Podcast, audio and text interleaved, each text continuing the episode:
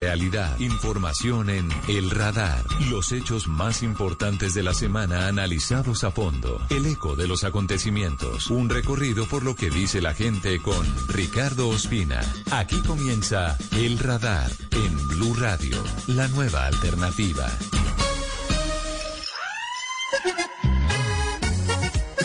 ¡Ay! ¡Y está llorando! Estoy entusao, pero la tusa sí me la he gozado. Hey. Ahí compré una caja de whisky para esta tusa que tengo. Porque desde que te fuiste, siento un dolor en el pecho. Porque desde que te fuiste y ves, siento un dolor en el pecho. Y llamé a todos los borrachones, amigos míos, para que me acompañen a llorar, para que me acompañen a beber, para que me presenten una amiga, para olvidar a esa mujer. Y entusao me los pego con un trago del bueno, que no de guayabo para seguir bebiendo. Entusao me los pego con un buen tinterazo, con una nena linda, amanece bailando. Si no la consigo aquí, la busco allá por Medellín. Con este lanzamiento de Peter Manjarres, usted está entusado o no está entusado, igual los saludo aquí en El Radar, en Blu Radio, comenzando dos mil veintidós. Hoy es sábado ocho de enero, en medio del Puente de Reyes, y escuchamos esta canción que es eh, la más reciente de Peter Manjarres, porque se ha convertido en uno de los artistas que se ha puesto la camiseta a favor de la vacunación y a favor de todas las medidas contra el COVID diecinueve. Aquí lo escuchamos en una colaboración con Dani Maestre. Y Peter Manjarres ha venido siendo muy duro, muy duro en redes sociales, sobre todo en Twitter, porque planteó la siguiente pregunta: ¿se le puede llamar asesino a la persona que no se quiere vacunar y contagia a los demás? Vinieron muchas reacciones de, de seguidores de Peter Manjarres, quien por supuesto está a favor de la vacunación, y se suma a lo que dijo el presidente Duque, asegurando que es una absoluta imbecilidad pensar que no vacunándose se sale adelante de esta crisis, de la que hablaremos en segundos. Vamos a hablar con expertos sobre las nuevas medidas del gobierno. Redujeron el tiempo de confinamiento. Si usted no tiene síntomas, según el gobierno, a pesar de que sepa que está contagiado, no necesita prueba y no necesita aislarse, y eso genera muchas dudas, muchas preocupaciones, porque algunos médicos dicen que esto podría prolongar el cuarto pico de la pandemia que estamos afrontando. Están disparados los casos en Colombia y se cancelan muchas fiestas en el Meta, en el Valle, en el departamento de Caldas, en el departamento de Boyacá, en muchos lugares. Y algunos alcaldes, increíblemente, que habían autorizado fiestas, ahora están pidiendo al Ministerio de Educación que aplace el regreso de los niños a los colegios. Pareciera que privilegiando más la fiesta que la formación de toda una generación de colombianos. Vamos a hablar también en segundos de las proyecciones para este año, de cómo debe usted iniciar este regreso a su hogar por carretera con tranquilidad, sin causar accidentes, sin problemas. Y también tenemos entrevista exclusiva de Miguel Garzón de la Caja de los Cómics con Woody Allen, una de las leyendas vivientes del cine en el mundo. Menú variado. Bienvenidos y gracias por estar con nosotros hoy en El Radar, en Blu Radio y en blu radio punto com.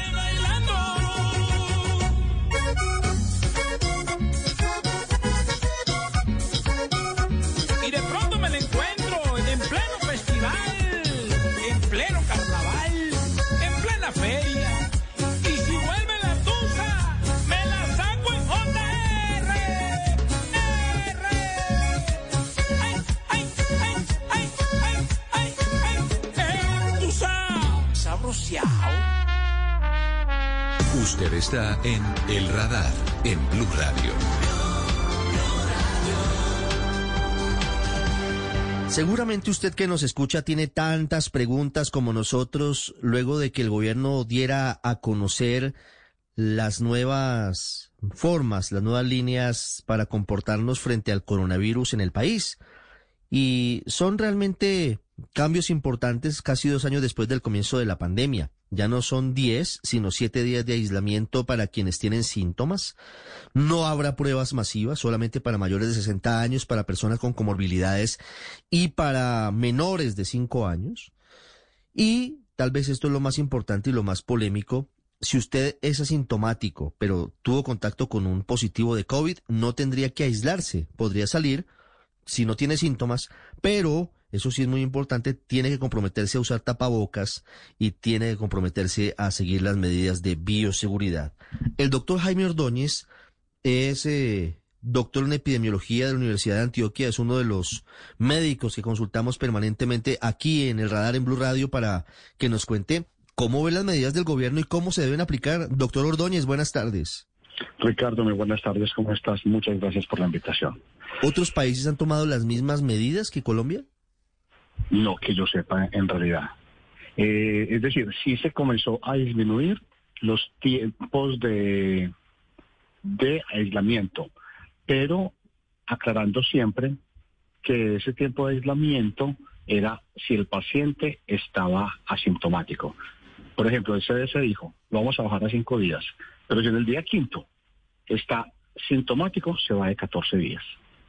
Entonces, en ese orden de ideas, bajarlo a siete días, sin considerar si el paciente sigue sintomático o no es sintomático, es un riesgo muy alto. Ese por un lado. Segundo, el que usted acaba de mencionar, que es bastante polémico, eh, que los contactos cercanos de personas infectadas que tengan dos vacunas y que estén asintomáticos, no se les va a hacer prueba y puede ni aislamiento. Ese sí es exclusivo pues de acá de Colombia. Y, y ese es ese es muy extraño porque obviamente esa persona tiene la posibilidad de, de contaminar a, a otros, porque ya hemos visto que las personas vacunadas se infectan. Y si está infectada, pues puede infectar a otros. Entonces, en realidad, eh, no es fácil entender la, la lógica detrás de ese lineamiento, Ricardo. Doctor Ordóñez, una pregunta. Usted dice que es riesgoso este cambio en los protocolos por parte del gobierno. ¿Cuáles son los riesgos que conlleva para, para la gente, en su opinión? Que aumente de forma innecesaria el tiempo de duración de la ola. Es decir, si hacemos vigilancia activa, que es vigilancia, hay dos tipos de vigilancia epidemiológica, pasiva y activa. Pasiva es, por ejemplo, lo que hacemos en tuberculosis. Alguien está, lleva dos semanas con esputo, medio sanguinolento, entonces va y consulta, ¿cierto? Nadie está yendo de casa en casa diciendo, oiga, aquí hay alguien con tos. No, es solamente cuando se tiene síntomas. Esa es la pasiva, que es la más común de todas, ¿cierto?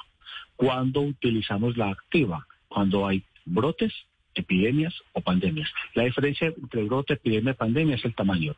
Brote es muy localizado en un sitio geográfico, epidemia es mucho más grande, pandemia es lo que tenemos. Pero en, en brotes, epidemias y pandemias, la vigilancia siempre y sin excepciones debe ser activa. Es decir, el sistema de salud, el de aquí, el de cualquier parte del mundo, ya no es un actor pasivo, ya es activo y sale a buscar los infectados. Pero ojo, los busca tanto en los que tengan síntomas como en los que no. ¿Por qué? Porque los que no tienen síntomas, es decir, los asintomáticos, potencialmente podrían estar enfermos. Entonces, un sistema de vigilancia activa busca infectados tanto en los sintomáticos como en los asintomáticos, porque podrían ser portadores. ¿Por qué? Porque ese portador me puede infectar a otros. Entonces, al dejar de, de hacer esa búsqueda activa, se aumenta el riesgo de qué, de que ese infectado asintomático me vaya a contagiar a otros. Y eso se va a demorar, y se va a demorar, y se va a demorar. Entonces, una ola que podría haber tardado, diga usted, ocho semanas, ahora va a poder tardar quince o veinte semanas. Entonces, no es lo mismo tener un problema que te dure ocho semanas a tener uno que te dure veinte semanas, porque vas a tener más enfermos y, por tanto, más muertos. No es lo mismo que tengas colapsadas las U C Is un mes a que las tengas colapsadas dos meses. Sí, lo que dice el gobierno es que la variante Omicron no hará que colapsen las U C Is, sino que hará seguramente que haya presión sobre urgencias. Y por eso también están haciendo un llamado para que solamente acudan quienes tienen dolor en el pecho, para quienes tienen una, un decaimiento general, para quienes tienen realmente síntomas graves. ¿Eso puede pasar, doctor Ordóñez, que en esta oportunidad la variante no cause lesiones o no ataque las vías respiratorias inferiores? Quiere decir los pulmones, sino las vías superiores, y esto haga que sea menos letal y cause menos internos en cuidados intensivos? Sí, pero depende del contexto en el que estemos hablando. Es decir, si tú me dices que sí, que hay un estudio que demostró que hace más daño a la vida superior que inferior. Eso es cierto, no se lo discuto, no le quepa la menor duda. Pero aquí viene el problema del volumen, del denominador. Pero entonces, si tú tienes montones de personas consultando, eh, cuando, te está, cuando está diciendo que es menos probable, no significa que no lo haga, ¿cierto? Entonces, tienes montones de personas consultando cuando sabemos que el cuarenta y cuatro por ciento de la población está eh, con esquemas incompletos, y claramente tenemos claro que el esquema incompleto, pues no vacunarse o tener esquema incompleto no es suficiente. Tenemos cuarenta y cuatro por ciento de la población con esquema incompleto, o sea que son muchos susceptibles. Y se te aumenta un denominador tan grande, y nosotros, Cundinamarca no es Dinamarca, ni Finlandia, Quindío es Finlandia. Es decir, nosotros no tenemos la infraestructura que tienen de U C I s eh, ni en Estados Unidos ni en Europa. Entonces, claro, a ellos no les han colapsado porque tienen de lejos muchas más camas por habitante que nosotros. Nosotros no tenemos esa infraestructura. Entonces, cuando comienza a aumentar el número de personas que consulten, y una proporción de ellos, de todos modos, sí se va a complicar, especialmente los no vacunados, entonces eso nos va a llevar al riesgo de que no nos alcance el recurso de atención en salud que actualmente tenemos, que es ahí donde radica el problema, que el denominador es muy grande, es decir, un volumen de personas muy alto infectado. Repito, que es que la proporción de riesgo es menor, sí, pero si usted aumenta el denominador, aumenta la cantidad de personas que sí van a tener la complicación. Y nosotros no tenemos tantas camas por habitante como puede tener Estados Unidos, Canadá o Europa. Doctor Ordóñez, muchas gracias por estos minutos. Muy claras sus explicaciones. Ha sido usted muy amable. Con el mayor de los gustos, a seguir cuidándonos, pues, que, que esto se complicó aún más con estos lineamientos, ¿de acuerdo? Porque ya no sabemos quién nos rodea, quién está asintomático. Entonces, ahora sí que hay que tener más cuidado todavía con estos nuevos lineamientos. Tapabocas N noventa y cinco, en la medida de lo posible. No el quirúrgico, Era... pero sí N noventa y cinco. Incluso ya hay unos, eh, unos estudios que han mostrado que definitivamente los de tela con esta variante Omicron no están funcionando bien, desafortunadamente. Entonces, tapabocas N noventa y cinco o uno que le permita cubrirse bien, lavado de manos y distanciamiento, evitar fiestas, evitar parrandas y evitar hasta, hombre, un, durante unas semanas, evitar reuniones familiares. Estamos viendo muchos casos de, de familias enteras que se han contagiado, y eso pues genera muchísimas dificultades también, imagínese usted. Pero antes de despedirme, lo que usted acaba de decir es fundamental. ¿Cómo es posible que Río de Janeiro canceló el festival?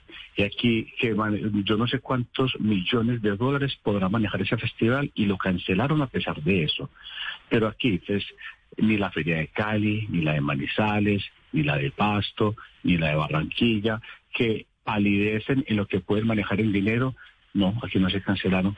Yo, yo no entiendo realmente esa dinámica. Es decir, no se cancela nada, y por el contrario se quita la vigilancia activa. Realmente quedó estupefacto, por decirlo menos, Ricardo. Gracias, doctor Ordóñez. Una feliz tarde, que esté muy bien. Usted está en el radar, en Blu Radio. Conducir es una maravilla, para muchos es un maravilloso plan, pero requiere mucha, mucha concentración, sobre todo en carretera. Para usted que nos escucha regresando a su ciudad, a Bogotá, a Cali, a Medellín, a Barranquilla, a Cartagena, a cualquier rincón de Colombia, tenga cuidado. No, no va a pasarle a usted, por supuesto, pero queremos recordar lo que sucedió esta semana en el cruce de Cordillera Central, en el túnel Venados, en el alto de la línea, porque fallas mecánicas sumadas aparentemente a falta de pericia del conductor, sumada a otros factores, causaron una tragedia. Ocho muertos y treinta y tres heridos. Una tractomula se llevó a más de diez carros en un túnel regresando de Calarcá a la ciudad de Cajamarca, al municipio de Cajamarca. Fernando González, ¿qué fue lo que pasó? Ricardo, buenas tardes. Se inicia hoy la operación Retorno de Lleno en todas las carreteras de Colombia, y muchos viajeros que vienen del occidente colombiano quieren pasar por el túnel de los Venados, ese que se convirtió en el sitio de la tragedia al inicio de esta semana. Diego Fernando Montenegro, este caleño de cincuenta y siete años de edad, conductor de la tractomula, permanece aún internado en un centro asistencial de la capital tolimense, luego de varias cirugías. En diálogo con Blu Radio relató cómo fueron esos minutos previos a la tragedia. Eh, lo que más fue fue cuando pasé el, el peaje, empecé apenas a, empezar a descolgar, Puse el carro en, en cuarta con el bajo, con doble, como decimos nosotros, y yo vi que la aguja del aire empezó a bajarse. Me fui a orillar, activé los frenos y el carro no, no quiso frenar, de ahí para abajo. Traté de sacar el carro por, el, por uno de los voladeros y tampoco, fue el muro muy alto. Y abajo cuando fui que me encontré con los carros. El vehículo le tomó fuerza y se encontró de frente con los otros carros al interior del túnel de los Venados. Lo seguí recostando al lado izquierdo, en uno de los túneles, hasta que me encontré todos los carros adelante mío. El padre, pues, pues yo me dije, como, pues, quise como acostar la mula, pero no, no hubo forma tampoco. Así de pronto recostado, parado y no. Su vehículo nunca se detuvo, llevándose consigo ocho vidas que hoy enlutan a Colombia. Y ahí cuando me encuentro acá, Carramenta, no, bendito mi Dios, eso fue lo que... Yo la verdad no sé ni cómo soy aquí. No lo sé. Sorpresivamente, Diego Fernando, quien manejaba este camión que transportaba diecisiete toneladas representadas en llantas, quedó con vida y actualmente se recupera de sus lesiones. Salió de Cali e iba para Barranquilla, pero aún permanece acá, en Ibagué. El timón del carro, así que, que yo quedé como lo y el timón quedó pegado al asiento, remangado todo eso, y parte de la carga encima. Y eso que venía liviano, venía como diecisiete toneladas, no venía ni con las treinta y cuatro siquiera, pero con diecisiete toneladas para Barranquilla.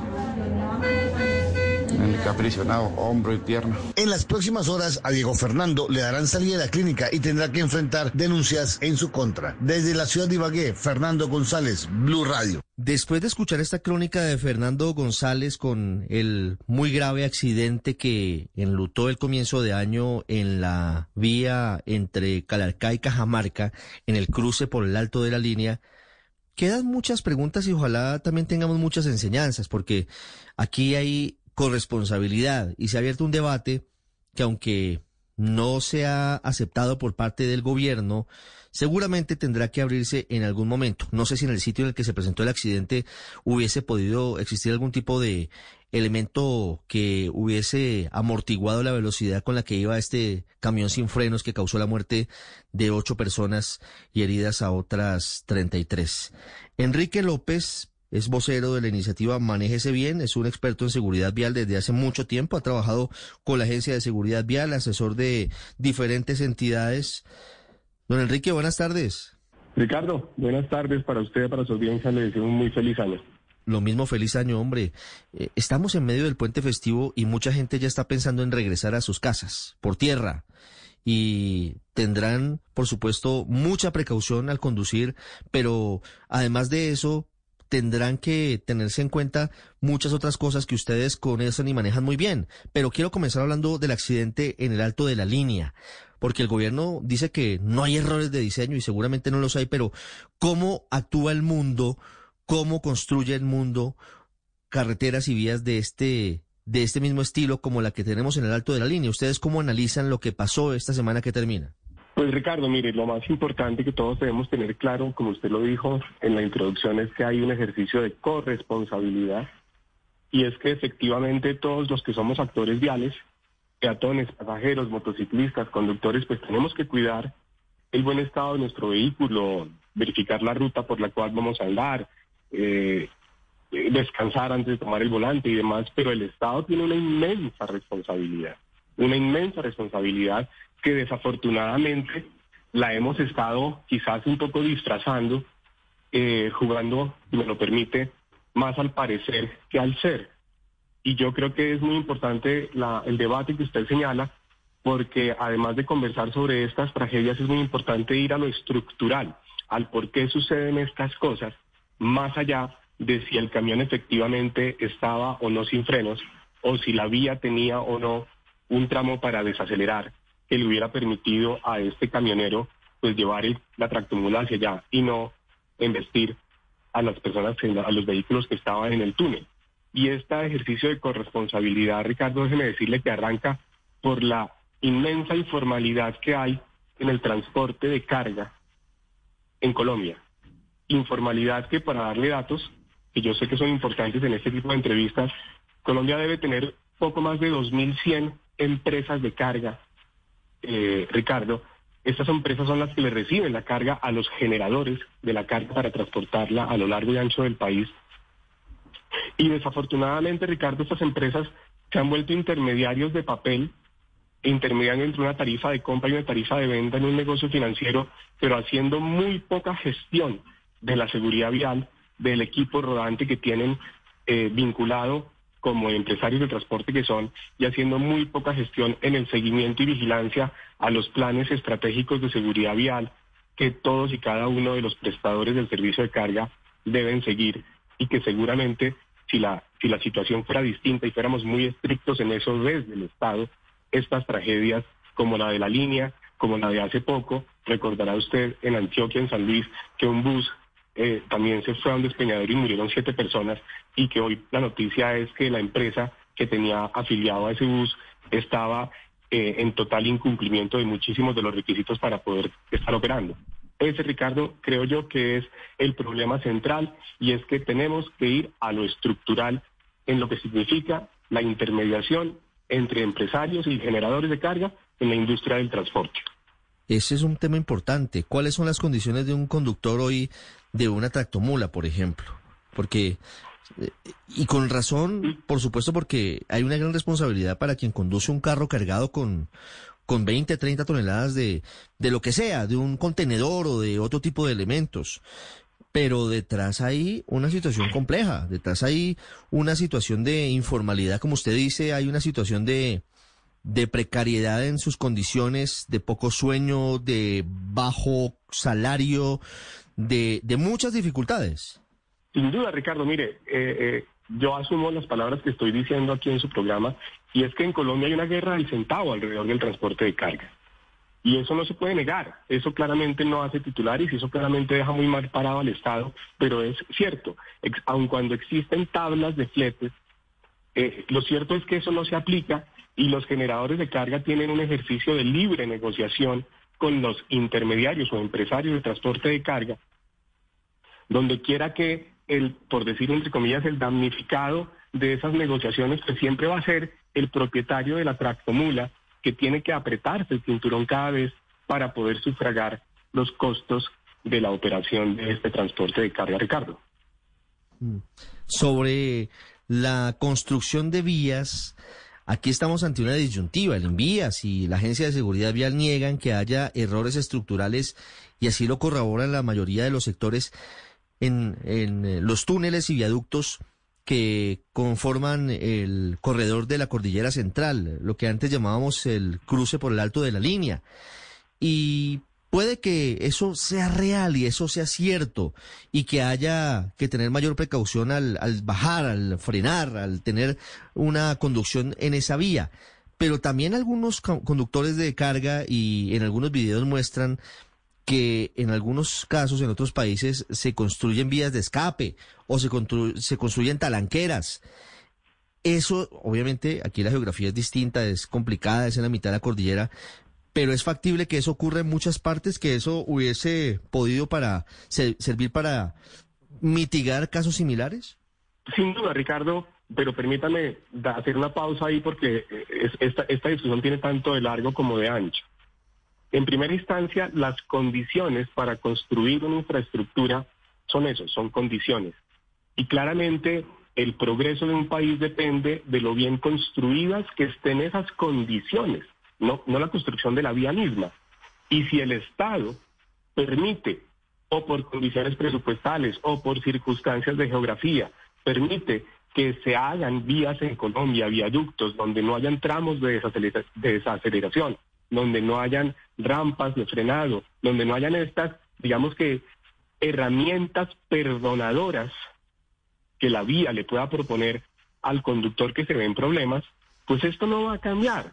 Mire, yo mismo al otro día inaugurado este viaducto, subí en mis redes un video de un camión, de una, de una tractomula volteada, ¿cierto? Y no se imagina cuántas quejas y reclamos recibí por, por, por digamos, de una manera por mi desprecio, no es mi palabra, la usaron en contra mía, por mi desprecio hacia las inauguraciones de la infraestructura, y es todo lo contrario. Mire, bienvenida la nueva infraestructura, bienvenido el progreso en, en materia vial. Lo que pasa, Ricardo, es que una cosa es que la georreferenciación hoy por hoy del paso de la línea siga siendo en el mismo lugar, porque nadie ha movido la montaña ni nadie ha movido la cordillera central, pero otra muy distinta es que siga siendo el mismo viaducto. Mire, Ricardo, un conductor que haya pasado por el alto de la línea doscientas mil veces en el pasado, hoy se enfrenta a una nueva vía.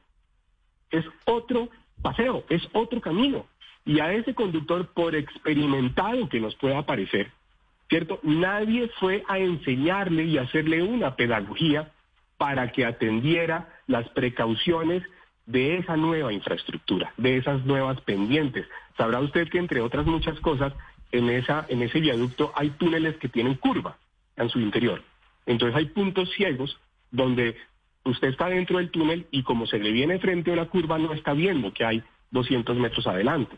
Esas cosas no hacen mal a la infraestructura, ni hacen malos los diseños. Lo que pasa es que hay que hacer la pedagogía necesaria e imprescindible para que no sucedan estos desafortunados accidentes. Y eso en Colombia no se da porque pareciera que no es importante y nos enorgullecemos más de las inauguraciones del cemento y no de todo el ecosistema que hay alrededor de una nueva infraestructura, Ricardo. Don Enrique López, de la Agencia de Seguridad Vial, gracias por hablar con nosotros hoy sábado. Tal vez para el final, un grupo de recomendaciones que serán importantes suyas para los conductores. No queremos ni alfabetizar ni darles un sermón, pero, pero hombre, nunca está de más recordar cómo debe emprenderse un viaje por carretera, porque un viaje por carretera requiere condiciones específicas, no es algo tan, tan directo o automático. Por supuesto que sí, y, y, y aunque parezca epístola, no hay que dejar nunca de repetirla, Ricardo, y la más importante de todas es la precaución. Precaución en todos los sentidos. Primero, en el vehículo, ¿cierto? Hay que revisar el vehículo muy bien, muy bien revisado. Ir a una estación de servicio, no solamente a que le revisen niveles de todos los de todos los fluidos que debe tener el vehículo, sino para que le revisen las luces, el aire de las llantas, la alineación, que revisen la llanta de repuesto, Ricardo. Usted no se imagina la cantidad de gente que viaja, monta maletas en el baúl, etcétera, etcétera, y nunca levantó a ver si la llanta de repuesto tenía o no aire. Y eso se vuelve un pinchazo que en plena vía se vuelve un obstáculo, y ese obstáculo se vuelve un accidente. Segundo consejo, a todos los que transportan niños, yo sé que usted tiene niños, yo tengo niños, los niños hay que llevarlos muy bien, muy bien asegurados en sus sillas de retención, con su cinturón de seguridad en la banca de atrás. Los cinturones de seguridad traseros no son un adorno en los carros, señores, son una necesidad y hay que ponérselos por incómodos que nos parezcan, ¿de acuerdo? Hay que descansar. Yo sé que nosotros los colombianos somos valientes y somos fuertes y con pocas horas de sueño logramos hacer muchas cosas, pero manejar es algo que requiere la mayor de las concentraciones, Ricardo, así que los conductores y los copilotos, porque el copiloto es muy importante en la ruta, tienen que tener un correcto descanso antes de, prende, de emprender la carretera. Y además, por supuesto, está la consulta a los numerales del Ministerio de Transporte a ver en qué estado se encuentran las vías, si hay algún derrumbe, si hay algún paso eh, con algún tipo de problema, pues es mejor quedarse donde uno está, Ricardo, a lanzarse a la vía, a magnificar el trancón. Ah, eso es muy importante. Y nada de distraerse con el celular en carretera, nada de chatear y nada de estar respondiendo cosas que pueden distraerlo. En absoluto, la distracción hoy, hoy en día, Ricardo, la distracción con el celular mata más que el alcohol en la vía. Pues imagínese usted, y usted que tiene cifras y documenta estas cosas, pues tiene la autoridad para decirlo, lo cual es supremamente grave. Don Enrique López, muchas gracias, un feliz sábado. A usted, Ricardo, muchas gracias. Manéjense bien. Ya regresamos a El Radar en Blu Radio. La vida es como comer galletas. Habrá momentos dulces y también salados. De todas las opciones hay que saber elegir lo que nos hace verdaderamente felices. Saborear y compartir cada bocado que la vida nos ofrece con optimismo y deleitándonos con el mejor de los ingredientes, la fuerza del cariño. Por eso, nuestra pasión es hacer galletas. Arthur's Cookies Factory. El siguiente debate es moderado por Harry Díaz. Hoy vamos a conversar sobre la importancia de mantener el mar, los ríos y los manglares limpios. El colegio ayuda a crear una autonomía y un criterio propio. Colombia, este cuento es tuyo. De nosotros depende que los niños, niñas y jóvenes de nuestro país permanezcan en el colegio y sigan estudiando para desarrollar sus talentos, transformar su presente y construir su futuro. Matricúlalos ya. Entra a este cuento es tuyo punto com. Un mensaje de Shakira, Fundación Santo Domingo, Fundación Pies Descalzos y Ministerio de Educación. Apoya Blu Radio. Volvemos con El Radar en Blu Radio. Hoy tenemos un invitado muy especial en El Radar. Uno de los más importantes directores de cine y también actores de cine. Controvertido, ha tenido varios escándalos en su carrera, pero que ha marcado el séptimo arte. Está presentando su nueva película y es un gusto, don Miguel Garzón de la Caja de los Cómics, aquí en El Radar, presentar esta entrevista con el gran Woody Allen, que no solamente habla de su película de lanzamiento que está haciendo, sino también de Colombia y de otras cosas. I actually don't know where to begin. I had to accompany my wife to the San Sebastián Film Festival. She did the press for. Buenas tardes, Ricardo. Sí, señor, hablamos con Woody Allen, este director, este hombre tan reconocido en el mundo del séptimo arte que nos ha entregado películas tan grandiosas como La Rosa Púrpura del Cairo, como Días de Radio, como Vicky Cristina Barcelona y otras tantas que han estado muy bien catalogadas dentro del séptimo arte, y pues que ahora estrena una nueva película que se llama Rifkin's Festival, que ya está en las salas del país, y pues justamente para hablar de esa película pudimos hablar con él en la ciudad de Nueva York, una conversación telefónica, y lo primero que le preguntamos fue si él cree que las relaciones eh, entre personas, que las relaciones amorosas tienen un toque agridulce, como se ve en la película que está estrenando por estos días, y esto fue lo que nos dijo. I think love in my films is as it is in life. There's uh, there are wonderful moments and uh, sad moments, disappointing moments, and you know it's. Aquí lo que nos dice Woody Allen es que cree que en sus películas se muestra que en la vida hay momentos maravillosos y momentos tristes, momentos decepcionantes. Dice que es una cosa complicada, porque uno siempre está tratando con gente que es complicada, todo tipo de personas con necesidades, ansiedades, deseos y ambiciones, y ellos tienen que unirse y mantenerse juntos, funcionar juntos, y dice él que es una cosa muy complicada. Algunas veces las parejas tienen suerte y algunas veces no, y dice que él no cree que sea una cosa que se pueda entrenar. Dice que hay gente que en algún momento está casada y dice que tiene que trabajar para mejorar su relación, pero él dice también que cuando Cuando las personas tienen que decir esto es porque algo no anda bien y que seguramente esa relación no va a funcionar. Seguimos hablando de la película, porque se trata, ¿de qué se trata la película? ¿De qué se trata Rifkin's Festival? Es la historia de un hombre que va con su esposa al Festival de San Sebastián, el festival de cine famosísimo que se realiza en España, y allí en ese festival ella, la esposa, se enamora de un director de cine francés más joven que ella, y él empieza a sentir cosas por una terapeuta que lo está ayudando a superar esto.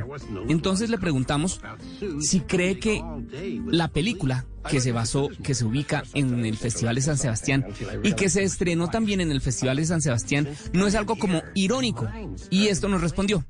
Well, uh, yes, I think, you know, the reason I did it is the Spanish people Uh, financed uh, the movie. They they put up the money to make the movie, and then one of the conditions was that I work in Spain.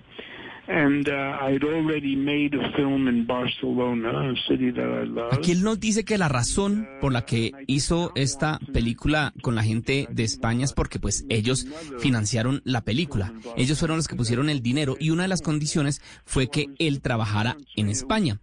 Él ya había hecho una película en Barcelona, recordemos Vicky Cristina Barcelona, una ciudad que él ama, y que pues no quería volver a hacer una historia en Barcelona. Entonces buscó más ciudades, más opciones, y recordó que alguna vez había estado en el Festival de Cine de San Sebastián, y pues por eso decidió hacer su película allí, pero pues que también él busca que haya una historia y que pues que esa historia tenga que ver con el sitio en donde él rueda.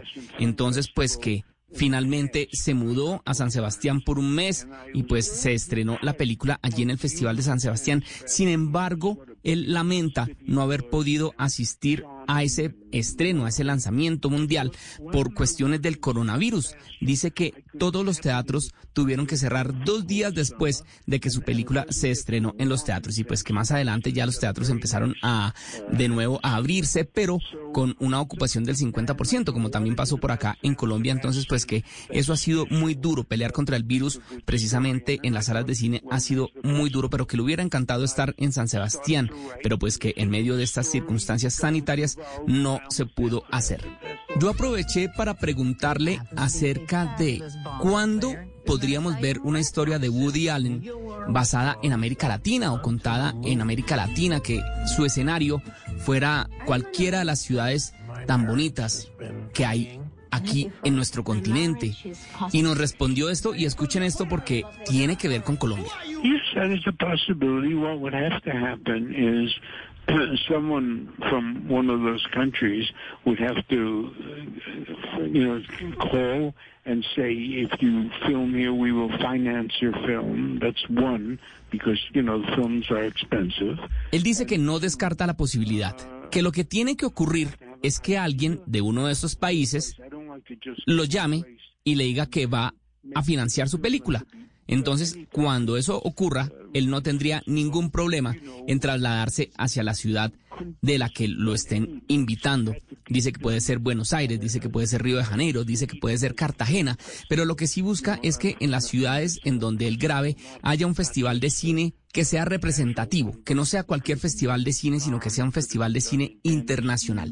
Y lo otro que nos vuelve a decir acá es que para que él grabe en alguna de estas ciudades tendría que ser una historia que lo cautive. Él tiene que encontrar bien la historia que ocurra en estas ciudades. La historia tiene que congeniar muy bien con la ciudad, pero pues que obviamente esto solamente podría ocurrir si alguien financia su idea, si alguien financia su película. Y hablando de financiación, aprovechamos para preguntarle si estaría dispuesto a hacer algo, a hacer alguna película con alguna de las plataformas que hay ahora, llámese Netflix, llámese Amazon, llámese Apple T V Plus, llámese H B O Max, cualquiera de estas plataformas que hay en este momento y que ya han financiado a otros directores para hacer películas, pero pues que llegan directamente a las plataformas. Le preguntamos y esta fue su respuesta.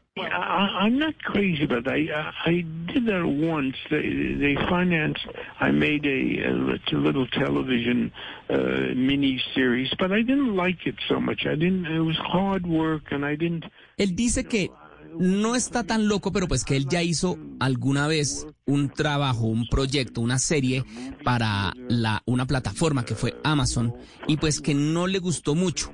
Dice que es un trabajo muy duro y pues que definitivamente eso no es para él. Dice que a él le gusta trabajar abiertamente en sus películas, que mucha gente vaya a verlas a la gran pantalla. Dice que no le gusta la idea de trabajar todo un año para una película y que luego esta vaya al cine por tres semanas y después vaya directamente al streaming, o que ni siquiera dure tres semanas en cartelera y que ya vaya directamente a la plataforma.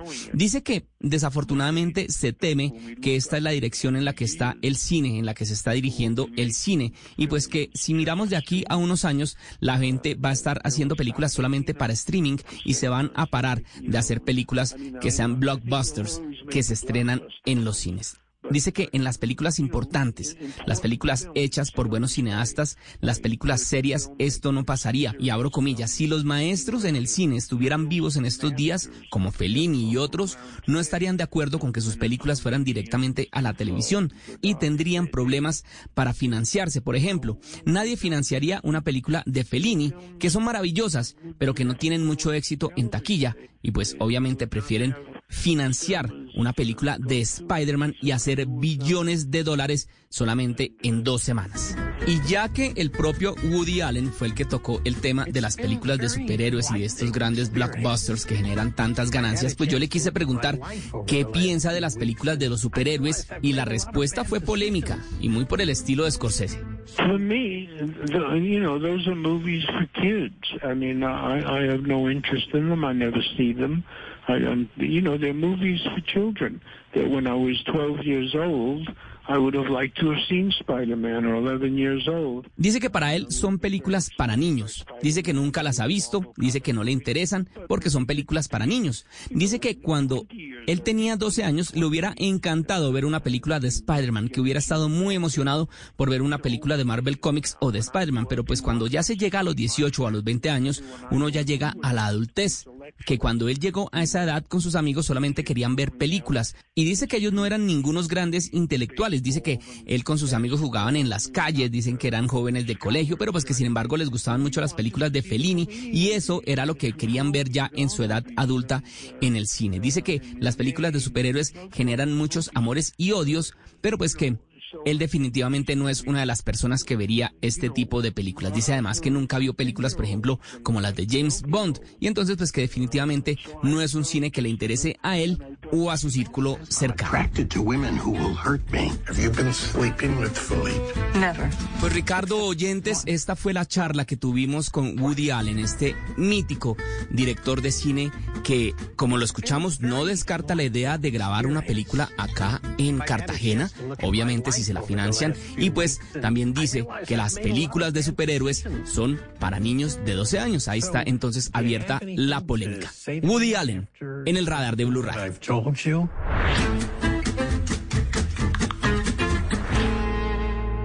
Usted está en el radar en Blu Radio. Este también será un año importante para el deporte. Estamos a punto de definir quiénes van a ser los clasificados por Sudamérica al Mundial de Qatar. Tenemos Copa del Mundo, Sebastián Vargas, entre otras cosas, pero en otra fecha. No será a mitad de año, sino casi finalizando el dos mil veintidós. Sí, señor, una feliz tarde para todos. Eh, va a comenzar el veintiuno de noviembre y va a ir hasta el dieciocho de diciembre. El Mundial de Qatar dos mil veintidós, que ya tiene a Brasil y Argentina clasificados, a Ecuador prácticamente asegurado, que tiene a Colombia, Perú, eh, Uruguay, Chile, Bolivia todavía peleando por esos cupos, así que por lo menos el tema futbolístico de selecciones empieza muy rápido. Tenemos el veintiocho de enero y primero de febrero las fechas de eliminatoria, luego en marzo las dos últimas, repechaje en el mes de junio, el sorteo en abril y el Mundial entre noviembre y diciembre. Eso obviamente acapara todo lo que tiene que ver el tema deportivo en selecciones, por lo menos en el fútbol. Pero también hay fútbol de clubes, también hay ciclismo, tenemos olímpicos de invierno. La agenda es muy variada en este dos mil veintidós en el deporte. Ojalá que pueda cumplirse toda la agenda que tenemos, porque la variante Omicron amenaza con hacer que se retrasen o al menos que se jueguen sin público muchas de estas eh, competencias. De acuerdo, Ricardo, y, y la posibilidad también eh, de que el aforo se empiece a reducir es también bastante preocupante. Yo creería que la FIFA, con todo lo que está sucediendo en el mundo en estos días, está bastante preocupada junto a las autoridades de Qatar, porque ellos esperan cien por ciento de aforo en el campeonato del mundo, y esto obviamente va llevando como consecuencia, y pueden ir mirando qué va sucediendo con torneos eh, continentales. Tenemos octavos de final de Liga de Campeones de Europa, de Europa League, tenemos Copa Libertadores de América, donde Nacional y Millonarios van a estar jugando en fase previa. Nacional aún no tiene rival, sí lo tiene Millonarios, que va contra Fluminense. Esto va a ser a finales del mes de, de febrero, comienzos de marzo, esa segunda fase de Copa Libertadores. La Copa Suramericana va a empezar en el tercer mes del año, donde vamos a tener América con contra Medellín, Junior ante La Equidad, eso en la primera ronda. Los que logren ganar esas llaves van a ir a la fase de grupos del segundo torneo en importancia de clubes a nivel continental. Obviamente también eh, tendremos la Liga Colombiana, la Copa eh, Betplay, que son algunos torneos que nos van a estar acompañando durante todo el dos mil veintidós. Eh, en el ciclismo, las tres grandes, los mundiales para terminar la temporada, Egan y Nairo, obviamente pensando en lo que, eh, lo que va a ser el Tour de Francia. Tendremos primero el Giro en mayo, en julio tendremos el Tour de Francia, y entre agosto y septiembre va a estar la Vuelta a España con las tres grandes. Y aparte de los Juegos Olímpicos de Invierno, donde vamos a tener presencia colombiana y que se van a celebrar en Beijing a partir del día cinco de febrero, Eh, vamos a tener, comienza el ciclo olímpico de verano, Ricardo, y vamos a tener Juegos Bolivarianos en Valledupar.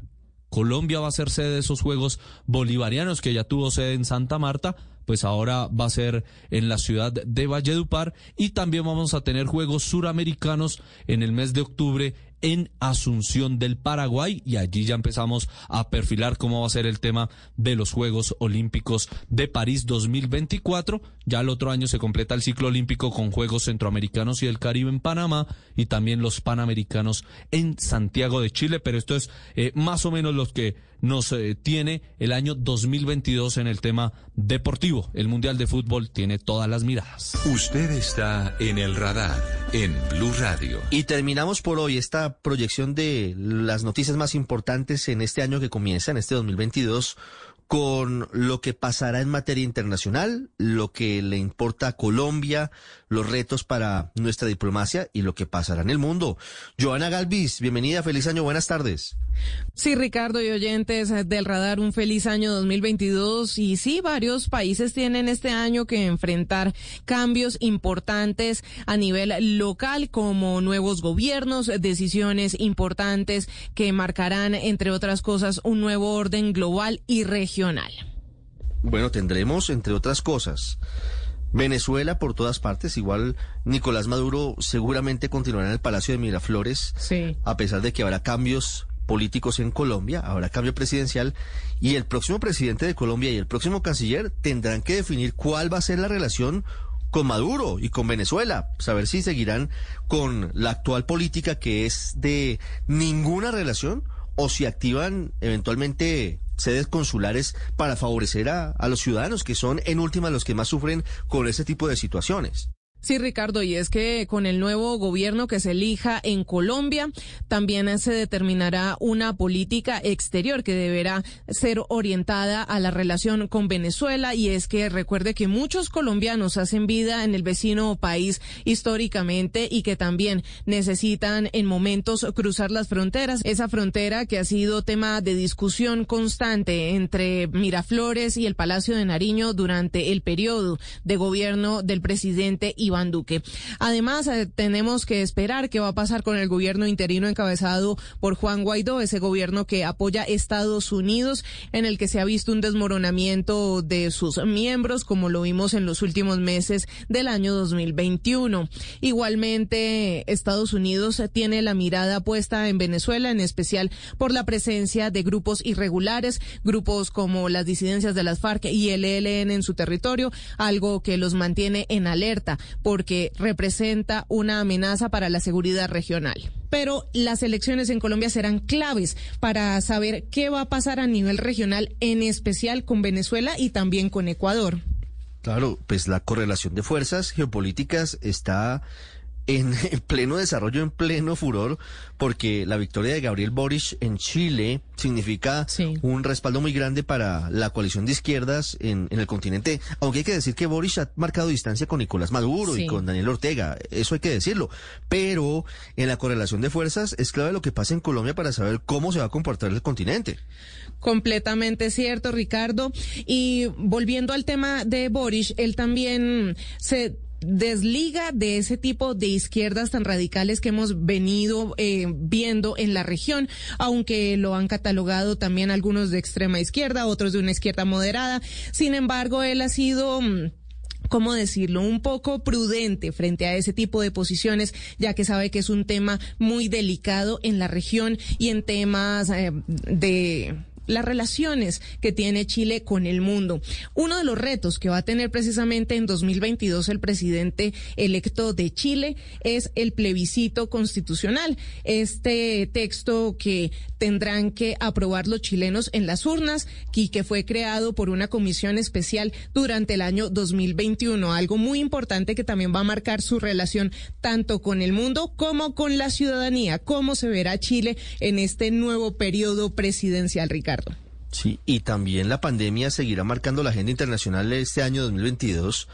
Ya empieza a ser un hueco muy grande en la popularidad de varios mandatarios. No sé qué tanto incida, pero la popularidad y el futuro del presidente Joe Biden, que ya dijo que intentará aspirar a la reelección a pesar de su edad y a pesar de su impopularidad, pues es muy fuerte.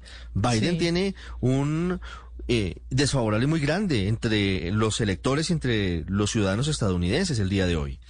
Sí, y una de las pruebas de fuego que va a tener el gobierno Biden será el ocho de noviembre con las elecciones de medio término.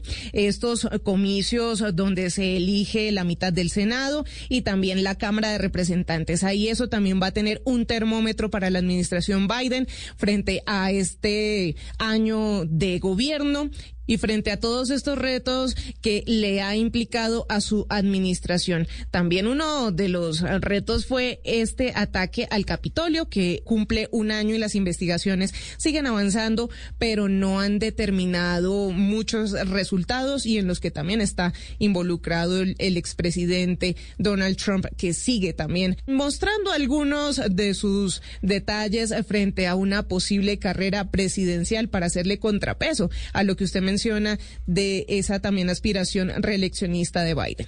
Sí, me muevo, cruzo el Atlántico, llego a Europa y encuentro que será determinante este año para saber cuál va a ser el talante del nuevo canciller de Alemania, de Olaf Scholz, el hombre que reemplazó ni más ni menos que a Angela Merkel. Tiene en sus manos saber si seguirá llevando a Alemania como el país líder de, de el viejo continente, o si tendrá un papel mucho más discreto y entrega el liderazgo a otro país y a otro gobierno.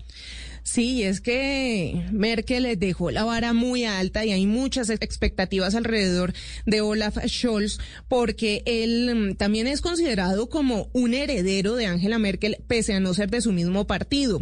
Él tiene una... pues una mano mucho más dura frente a algunos temas. Él comenzó con unas decisiones bastante contundentes frente al COVID diecinueve, tan pronto asumió el cargo, y también deberá, eh, con la llegada del nuevo presidente que será elegido el trece de febrero, tendrá la oportunidad de darle un poco más de forma y consolidar ese liderazgo desde Alemania, tanto en lo doméstico como en lo regional, teniendo en cuenta que Alemania, en voz de Merkel, era una figura bastante importante para la toma de decisiones en temas internacionales. Pues Olaf Scholz, con este nuevo eh, aire que podría llegar con la nueva presidencia y que puede complementar a su gobierno, tendría ya ese reto de consolidar esos liderazgos en su nombre.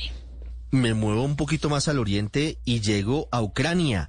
Ucrania puede ser noticia en los próximos días, no muy lejos, porque el mundo, en particular Estados Unidos y Europa, están muy preocupados porque dicen que tienen información de inteligencia que indica que el presidente de Rusia, Vladimir Putin, quiere volver a invadir ese país, que es la bisagra básicamente entre Europa y Rusia. Rusia que tiene una pata en dos continentes, pero que sí es gigante, y que con esto atizaría unas tensiones que no sabemos en qué terminen, porque entre otras cosas está de por medio el suministro de gas, de gas para sí. todo el continente europeo. Hay muchas cosas en juego en el tema de esta tensión entre Rusia y Ucrania, en esta tensión que vimos finalizando en el dos mil veintiuno en esa frontera, y que también puso al mundo a elegir de qué bando estaba. Estados Unidos ha realizado diferentes esfuerzos para bajar la tensión, siendo el gobierno de Joe Biden el que ha prometido acabar con cualquier tipo de conflicto, y también para evitarlos, como en el que podría darse entre Rusia con países occidentales protegiendo a Ucrania. Ucrania está literal jugando en muchos bandos porque ha recibido el apoyo de muchos gobiernos. Sin embargo, también tiene el sartén por el mango, porque ha sido el tema para discutir en cada una de las conversaciones bilaterales. En la última semana de dos mil veintiuno vimos cómo de nuevo se reunían, pues bueno, hablaban Joe Biden y Putin sobre lo que iba a pasar con ese punto de Europa del Este, y pues es un tema de larga data y no parece tener un fin cercano. No, pues recientemente Rusia invadió la península de Crimea, allí en Ucrania, y causó una gran polvareda en materia diplomática. Y para finalizar, Johanna, me voy mucho más al oriente. China, China sigue generando muchas tensiones. China que sigue descollando a pesar de dificultades económicas con Evergrande, la gigante inmobiliaria que se declaró en bancarrota y en cesación de pagos. China sigue siendo determinante en el ajedrez político mundial, y China sigue en medio de muchas polémicas, y una de ellas es Hong Kong. Estados Unidos sigue diciendo, ojo, Ojo con Hong Kong, no sigan cercenando la libertad de expresión, y parece que es un punto de honor también para el presidente Joe Biden.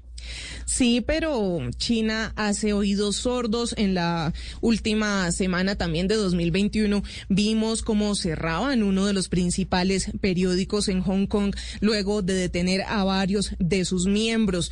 Una voz silenciada, una presión a las voces disidentes, algo que no parece estar cambiando el escenario para Hong Kong para el año dos mil veintidós. Vamos a ver este gigante asiático con qué se la juega respecto a eso, ya que también También su economía es uno de los retos que tiene el dos mil veintidós, Ricardo. Y hay un país del que no hemos hablado y que también es muy importante sobre lo que va a pasar en el dos mil veintidós. Déjeme regresar a América Latina, y es que Brasil va a escoger a su nuevo presidente. Recuerde que Jair Bolsonaro busca la reelección, pero también está en carrera con Luis Ignacio Lula da Silva. Uy, mucho más cerca. Esas elecciones serán muy importantes para el continente, trascendentales. Claro, y también en esta carrera está el como candidato el ex juez Sergio Moro, que también fue ex ministro de Justicia, y recuerde usted que fue el que encarceló a Luis Ignacio Lula da Silva, pero en esta carrera las encuestas van y vienen, pero el que sigue a la cabeza es Luis Ignacio, luego sigue Bolsonaro, y ahí Moro les está dando un poquito de contrapeso. Muchas proyecciones dicen que Luis Ignacio Lula da Silva podría a regresar al poder en esas elecciones. Nada está dicho, el dos de octubre lo sabremos. Joana, gracias y un feliz año para usted. Igualmente, Ricardo, y para todos los oyentes de Blu Radio. Usted está en el